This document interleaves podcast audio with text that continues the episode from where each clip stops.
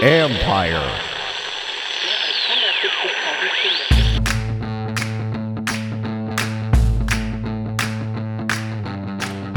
Hello and welcome to my podcast. Do me a favor, subscribe to the John Keim Report wherever you get your podcast. You watch it on YouTube.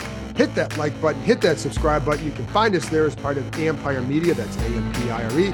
Always much appreciated when you tune in. And don't forget, you can read my work on E S P N dot com and have a story up now on the whole what-if scenarios involving the quarterback position for this franchise, really since Robert Griffin the third was here, and kind of how close they've come to finding a guy that they think can be a long-term solution. And now, of course, we all know there are people here who believe Sam Howell can be that guy, including players and coaches. And one of the little anecdotes I include in there is, uh, is something from from Charles Leno when we're sitting. I think I talked about this in the last podcast with Michael Phillips, but we're sitting where a couple of us were talking to him after the Dallas game. And like, you know, I asked him about, you know, has there been a regression here? Because this team was clearly expected to do much more. And yes, there, record-wise, there's been a regression. And he said, well, yeah, in some ways there have been, but then he looked, kind of pointed across the way to Howell's locker and said, that's a huge bleeping improvement, meaning Howell. And so, you know, and I know John Allen feels like they have their guy. So anyways, but, you know, it, whether it's Griffin's injury and whatever else happened, and Kirk Cousins not getting getting him signed, Alex Smith's injury, the two-point conversion against Miami, this team they play Sunday, et cetera, et cetera, et cetera. So anyway, go give that a read. And by the way, yes, um, had Joe Burrow, had they finished with the first pick in two thousand nineteen, even though they had, or excuse me, two thousand twenty, even though they had um, Dwayne Haskins on the roster, they would have taken Burrow because that was the guy. Like if somehow Cincinnati didn't take him at number one and they took Chase Young, they'd have taken Burrow. The other quarterbacks, they weren't, they there was no unanim- unanimity on those guys. So that's, but with Burrow, there was.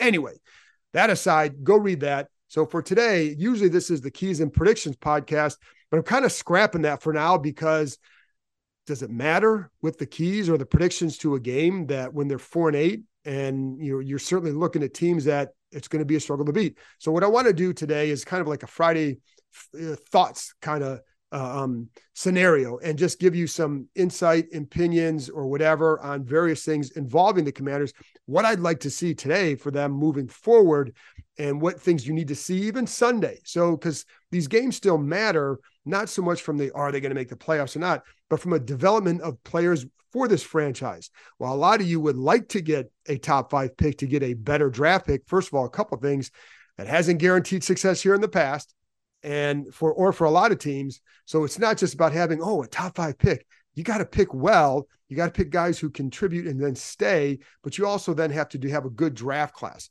So you could pick lower in the draft and still have a very good class and, and without the top five pick. So it's not just about that. And to me, what it also reveals is perhaps you need a lot, need a lot more than you realize. If you're playing that poorly, then it's not just about one player.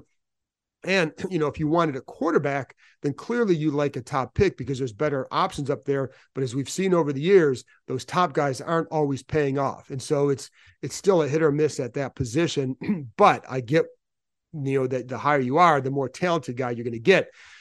Point is, it doesn't guarantee success and it hasn't here in the past. Um, and it, it also reveals bigger holes, but, you know, so I think you would like to see some improvement.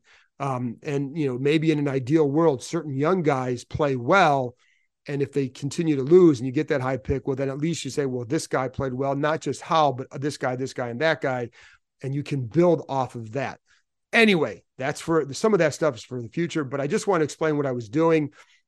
And I will throw a little prediction at the end there. And some of the stuff I'm going to talk about relates to Sunday as far as like changes you'd like to see. And um, so there you go. But I wanted to start off with um, Josh, owner Josh Harris spoke at Sports Business Journal conference in Washington on Thursday. Nikki Javala from the Post was there and wrote a story on what he set up on the stage. And not, there was nothing revelatory. I mean, you know, the name, they're going to, they have other things to worry about right now. Stadium, it's still in the same process. That thing's going to take, that thing could, the, the earliest anything gets decided with the stadium is probably early summer. And there's a good chance that at this time next year, or there's a chance that at this time next year, we're still talking about where will the next stadium be, because there's so much that is to be, to be determined, not just where, not just, oh, Congress is going to give the land back to D C, therefore slam dunk. Nope. And then you have jurisdiction, you know, what is Maryland going to do? What is Virginia going to do? Et cetera, et cetera, et cetera. So that could take a while. Um, anyways, but one of the things he did talk about, and this is where, you know, I think a separator between he and Dan Snyder goes to this quote. And he told, he told the audience after a question, it's a long journey. There's no shortcuts to the top. There's shortcuts to the middle. You want to be eight and eight. I can get you there quickly. Eight, eight and one. You want to be great. There are no shortcuts. They, they've been in that eight and eight, seven and nine, nine and seven range for a long time. I mean, they haven't won double digit games since Griffin's rookie year in two thousand twelve. They've stayed in that middle because of that exact philosophy that was here in the past. And it's why, you know, it's why I think there's should be optimism for the future, because that speaks to a patience and an understanding of how you need to build a roster. And I know it's different in the N B A, it's different in the N H L, but if you have that patience and that approach, I think that that's what can translate. It, the roster building is a little bit different. What you need is different. How you invest your resources is different, but how, but your mentality is always the same. And it's why I always go back to, you don't want him making rash moves, because while you may have felt good had they gotten rid of um, some coaches back in, you know, October after the third or fourth game, when you knew that it was going to go that bad, right? And, you know, listen, we all see where it could probably go, but you don't want impetuous, rash decisions, because that's what then happens. It's not just that decision. Then it becomes this one and this one and this one. That stuff, that stuff adds up into a negative situation. And, you know, look at Carolina for a prime example. Like, that guy is changing all the time, and it's not the guy you want to emulate. But that approach, that quote, I think speaks to where Harris is at, how his approach is. And I think it's why they have a chance, but it's also, you know, it's also why this group had to show a lot more this year to, to continue um, because, and again, it wasn't about being ten, eleven and ten, you know, ten and seven, eleven and six this year, but I think it had to show real progress to say, okay, you know, so Harris could say, I can be patient with this because I've seen this. Um, and, but anyways, I think going forward though, and if, if you're a coach or a G M, that's the kind of guy you want to work for, because you know you're going to get a chance to have it play out. You know, it's not going to be like, because some people will, will, will give that, will give lip service. They'll say, you know, hey, we'll, you know, I'll give you this, I'll give you this. And then they get in there and they realize the guy was just saying that to get you in here. And I don't think with Harris that he's just saying it. Certainly his, his history shows he's not just saying it. So I think there's, there's some, you know, if you're, again, a prospective coach or G M, this is the kind of guy you want to work for. And it's why I think this job will be attractive compared to some others, um, even if the others may have a young quarterback who was a top pick in the draft. And, you know, because I just think you want to ha- you want to know and trust the situation you're going into, that you're going to have control, that you're going to have power, and that you can make a play. Now, we've, we've seen here in the past, like, every team's going to get a coach. So it's not like Carolina's not going to get somebody. But the, but what attracts the the higher level, and if you have a choice, would you choose this or that, this or some other place? I think there's going to be a lot of people who would like to work here, and part of it goes back to what Harris said there, that he understands no shortcuts, that it does take time. Doesn't mean you just get a free pass, because you've got to produce, but it does mean that he's willing to, you know, understand your vision, carry out that vision, and let you let you carry out that vision, and you're going to fail or succeed based on what you, um, how you see it. Now, there's other people going to have say in here. Eugene Shen, the analytics guy, I'm sure he's going to have a say in terms of roster building. And one thing I would implore them to do going forward, and I think they know this, is that you have to hire people who have similar mindsets as you. And so when it comes to analytics, you shouldn't just make decisions based on analytics, but if it's important here, it better be, it better be a fact. It better be something that um, whoever the coach or G M is also places some level of, um, whether it's importance or, um, you know, uh, at least some level of importance to it, and not, you can't just use it to make every decision, but if it's a, if, if you can use it as one of the factors to make it, and you understand that aspect, it makes it um, go more smoothly. The Adventure Park at Sandy Springs holiday sale is here. Save thirty percent or more on climbing and ziplining gift certificates, season passes, axe throwing packages, and more. Our families have enough stuff. This year, give the gift of experience and adventure with eight different levels, sixteen courses, two hundred fifty climbing obstacles, and over four thousand feet of zip lines. There is something for everyone. Visited already this year? The courses evolve with the trees around them, so each experience has something new to offer. Named Best Amusement Park in the D M V two years in a row, this is an opportunity you won't want to miss. This is their biggest sale of the year, and purchases never expire. While the sale runs until Christmas Day, the earlier you buy, the bigger the savings. The perfect gift for families, coworkers, and friends alike is waiting for you at w w w dot the adventure park dot com slash kind. That's w w w dot the adventure park dot com slash kind, and that's K E I M. Let's get to a few other things that I would like to see going forward. It's going to be one, two, about, let's go five things. So, you know, so five thoughts. Friday, five, Friday five. How's that? There we go. That's the name.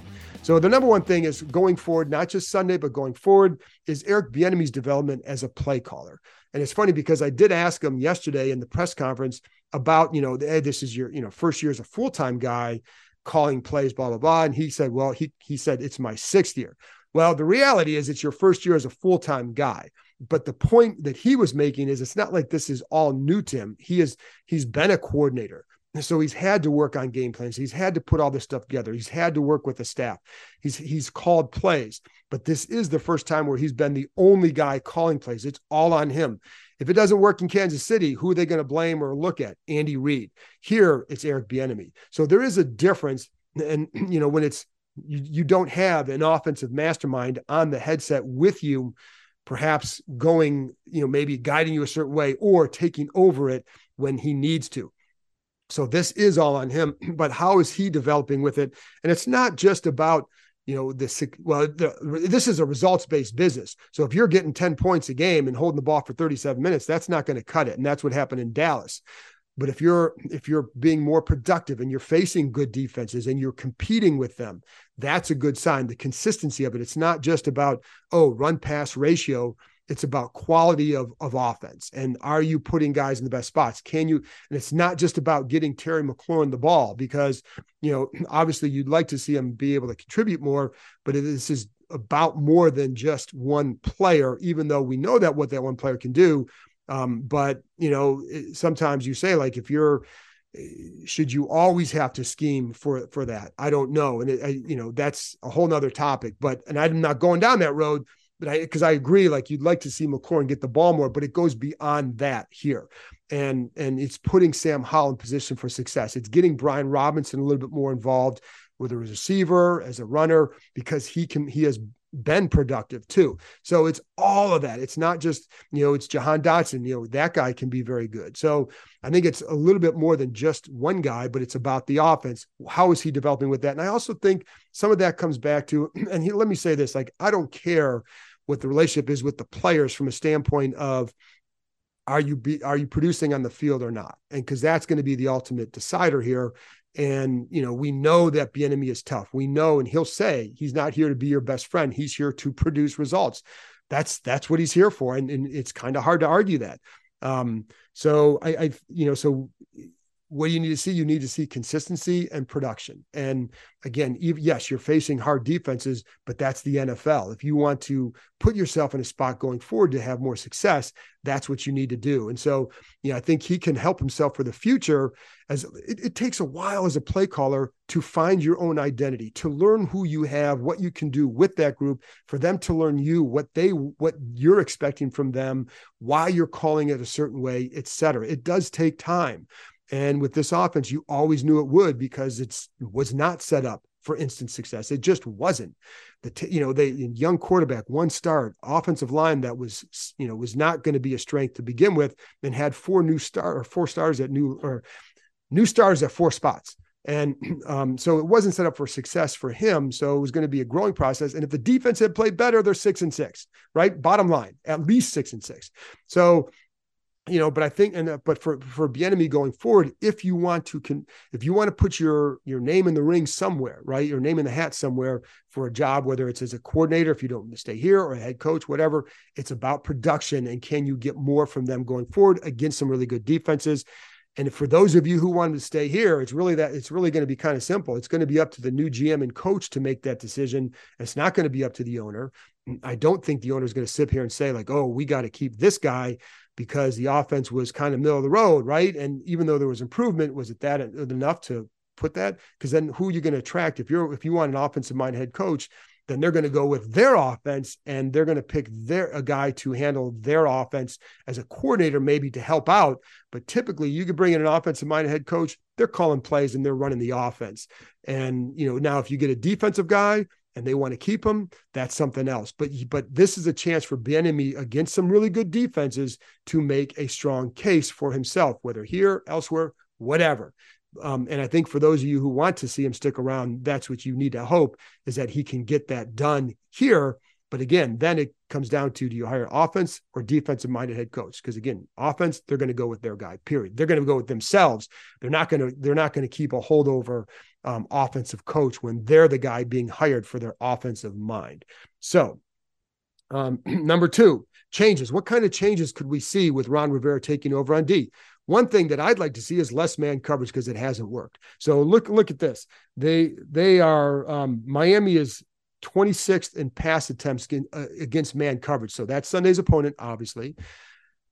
This is kind of a little key, but like my, in other words, people don't cover Miami with a lot of man coverage. Why? Because they're pretty talented. When you watch that offense, it's fun to watch. And you know, I'm I like Mike McDaniel. Covered him here. Did not see him doing this. Always thought he was very smart. Always heard how smart he was from others around him. Um, clearly had some personal issues that he had to tend to, and he did. So, and that took a number of years for him to then do that and then turn himself into this kind of a coach.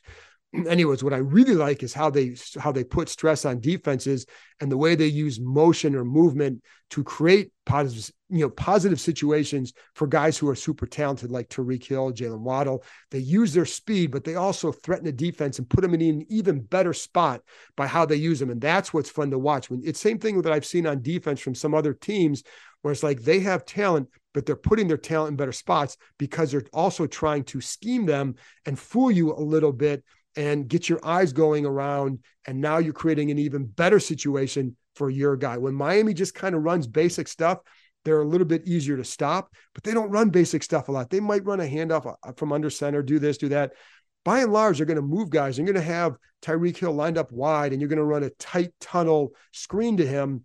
With him coming back inside, it allows the lineman to get out there in front and just and create situations for him. So in other words, don't play man against them. You don't have to. That, this is not what you do well. So here's why too. Washington has played this season, according to our, our E S P N stats, you know, take it for what it's worth. Cause I don't know, you know, sometimes like, anyways, let me say this, they they're qualifying everything the same way. So Washington has played the eighth most times, eighth most snaps in man coverage. They've allowed sixteen touchdowns in man coverage. That's second most in the N F L, second most yards per attempt. Um, last five games, fourth, fourth most times playing man, fourth most snaps out of man, nine touchdowns and ninety pass attempts in those, in that, in those last four games. So in other words, one out of every ten touchdown, one out of every ten passes against their man coverage has been resulting in a touchdown. Now, by comparison, Dallas in that same stretch, so it's five games, one hundred twenty-four snaps in man, seven touchdowns. So you see how bad it is. So please don't play man. And I think, you know, it just, it hasn't worked. And, and part of the reason they were playing a little bit more man was because the zone match wasn't working as well. So you had to do something a little bit different, but it just had, they don't have the corners who are matching up as well in that situation across the board. And I think that, you know, it, it makes it tougher. So you can mix it in a little bit because you all, you kind of have to. You want to play some different styles of coverages just to keep them off balance a little bit.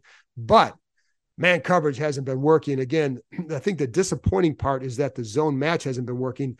That's where you get back to, can you simplify things a little bit? You can't be simple on D, but you can pare down on D and maybe make it a little bit more helpful for guys when they're in coverage to know when this happens, we're doing this. We're not, there's not a subset of things that could happen, because that's a lot of times what happens is you get that and then something else bad happens because not everybody gets the same message. Not everybody sees the same way. Next thing you know, it, it's, excuse me, it's a wide open, wide open guy. And, um, you know, it's a touchdown. So you want to try and avoid that. So again, less man, will that be a difference? Now, the other thing you'd like to see is a little bit more movement up front. You know, they have some athletic guys on those ends. They're not as athletic as Chase Young, Montez Sweat, but Casey Toohill has athleticism. Andre Jones has athleticism.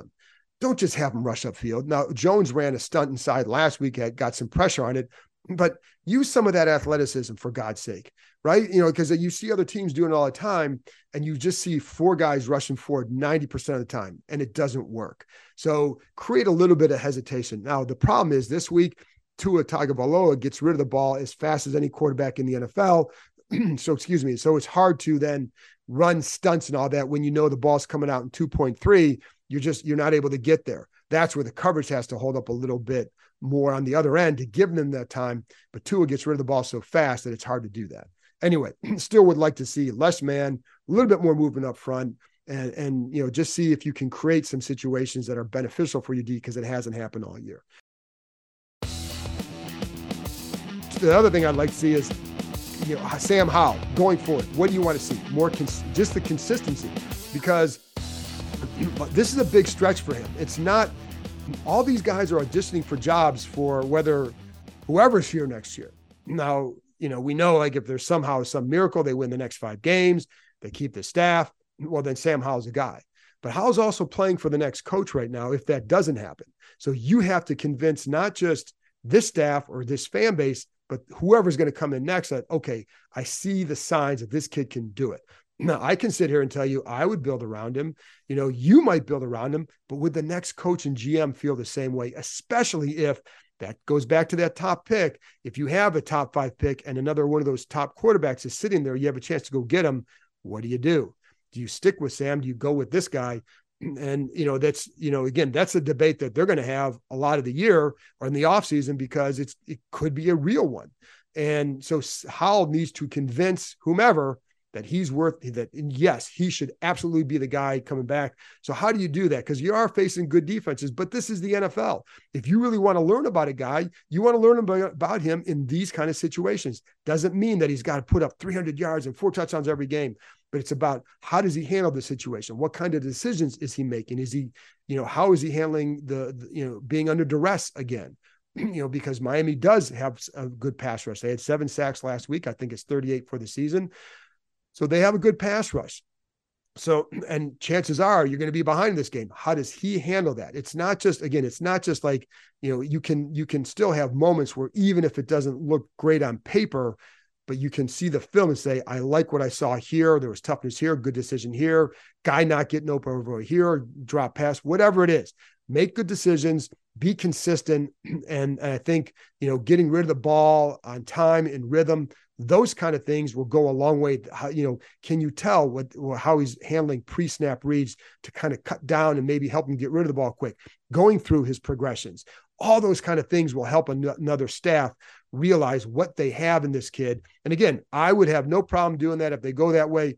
But if you have a new staff and you have a chance for one of those top guys, they're certainly going to look at it. So he needs to convince them that he should be the guy. And, you know, and I wouldn't say, like I said, I mean, I wouldn't say like you shouldn't be disqualified if they have bad games, because I don't think it's all on him, but you want to see, can he keep them competitive? Like if he goes out there and they lose thirty-one to twenty-eight on Sunday, you'll be pretty happy because he probably would have had a really good game. And that goes a long way for narrative, you know, for someone looking and say, I really like this kid. You can, you can build around him, get some tackles in here, get another receiver in here, get a tight end in here and build around this kid. And, you know, it's funny because I know that if this staff came back, someone told me like, they'd like to get draft three offensive linemen this year, but regardless of who's here, that's going to be something that happens. So build around him. And can you do that? Or if he doesn't show you enough, if he kind of leaves it on that, well, I'm not sure because of this, then you're going to look at a lot of other options, and that may not be the road where everybody wants to go. But I think you have to keep everything open at this point, because I was talking to someone else the other day. They haven't had a quarterback in a long, long time. Until you get that guy, you're always going to be looking to upgrade. So he might think he's here, but if you have a guy that you can think can get to up to here or get a little bit higher, you're going to look at that guy. So Howell can make it, can help himself with a strong finish and, and, and, you know, convince someone else that's not here yet that he should be the guy. then, then the last one is, what else would you like to see? Some young guys, are there young guys that you say, let's see this guy get a shot? Is it a Mason Brooks? Is it Jabril Cox?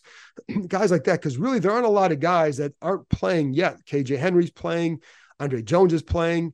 Are they going to show enough to not – I don't I, – I, right now, you sure, I don't look at those guys as the future starters. Can they be solid backups? Because they left themselves in a bad spot with, with this defensive end rotation where you had four guys – actually five, because F A Obata was one too. They had five guys at defensive end who were going to be free agents this year. That's really hard. That's a hard way to build a roster, because now it's like, what do you do? And clearly two of them are already gone. And, you know, are you going to, you know, what, what do you think of Casey Toohill, James Smith-Williams going forward? You know, can K J Henry be a guy who can be a rotational guy? Same with Andre Jones. What are they showing? How would they fit in a new system if, when we get to that point? But so is, are there guys that are still not playing? So you look at Brooks, you look at Cox. Well, Mason Brooks had one, one or two really good days early in training camp. And that, then that was, from that point on, he looked like a guy who's like, okay, he's going to be on the practice squad. So I don't know where he's at right now. Would he warrant a spot? Like, what I do know is that they're going to have to fix that left guard position. And I, you know, I don't know that you have that guy here now. I think if I'm drafting, I'm going to certainly look at a guard for sure, a tackle as well. So, you know, but is that a guy? So I don't know that he's necessarily a guy that you, that's going to elevate at any point. Um, but, you know, I, would you like to see him? Sure. Just, just because, but on the other hand, um, when we saw him this summer after the, some of those early days, I don't feel like it was a situation like, oh my gosh. I do think that he's a guy that's worth developing. And that's why it'll be interesting to see him some point over the next five weeks.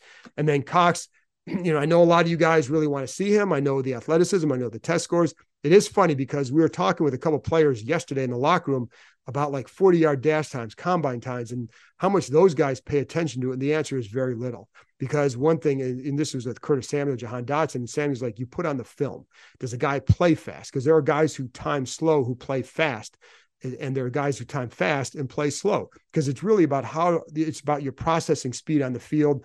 What are you seeing? How are you processing it? How are you moving? It's never about the forty time. I even asked, well, is there like the three cone drill, this thing and that thing? It's like, so put on the film.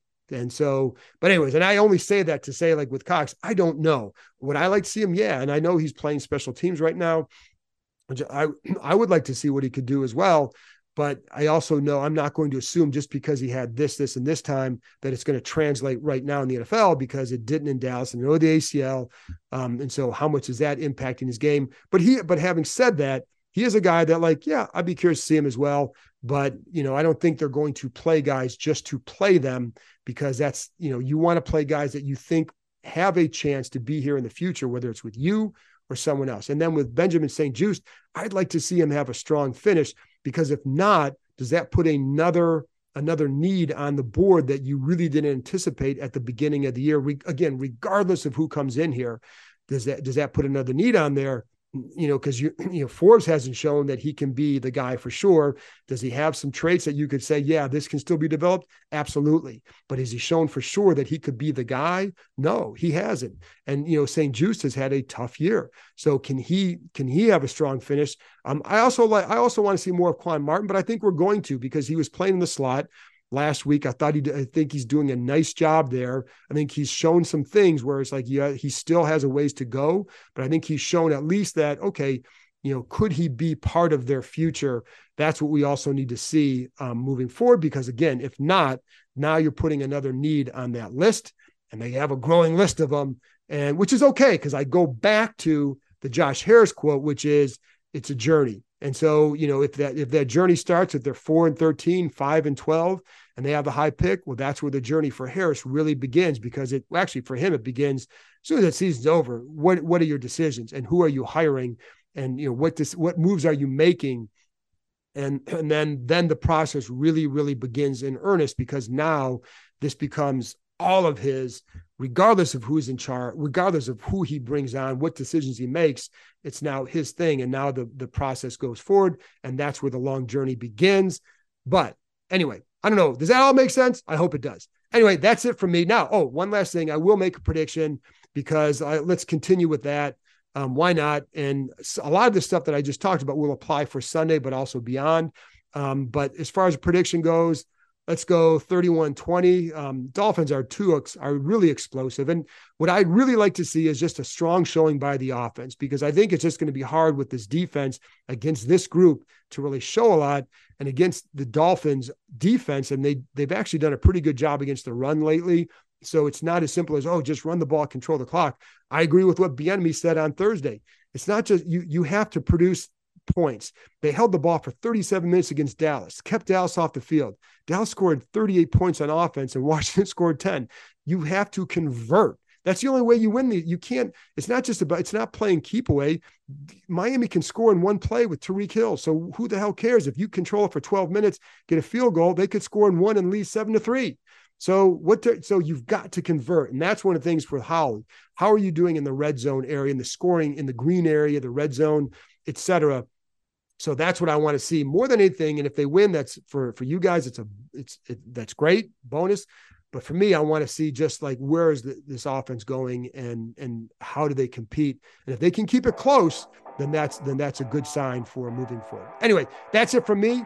Thanks a lot for tuning in. I'll be back after the game, wrapping up the Dolphins Commanders. A lot of thoughts after that one. So thanks for tuning in, and I hope you appreciate the new Friday podcast. Talk to you next time.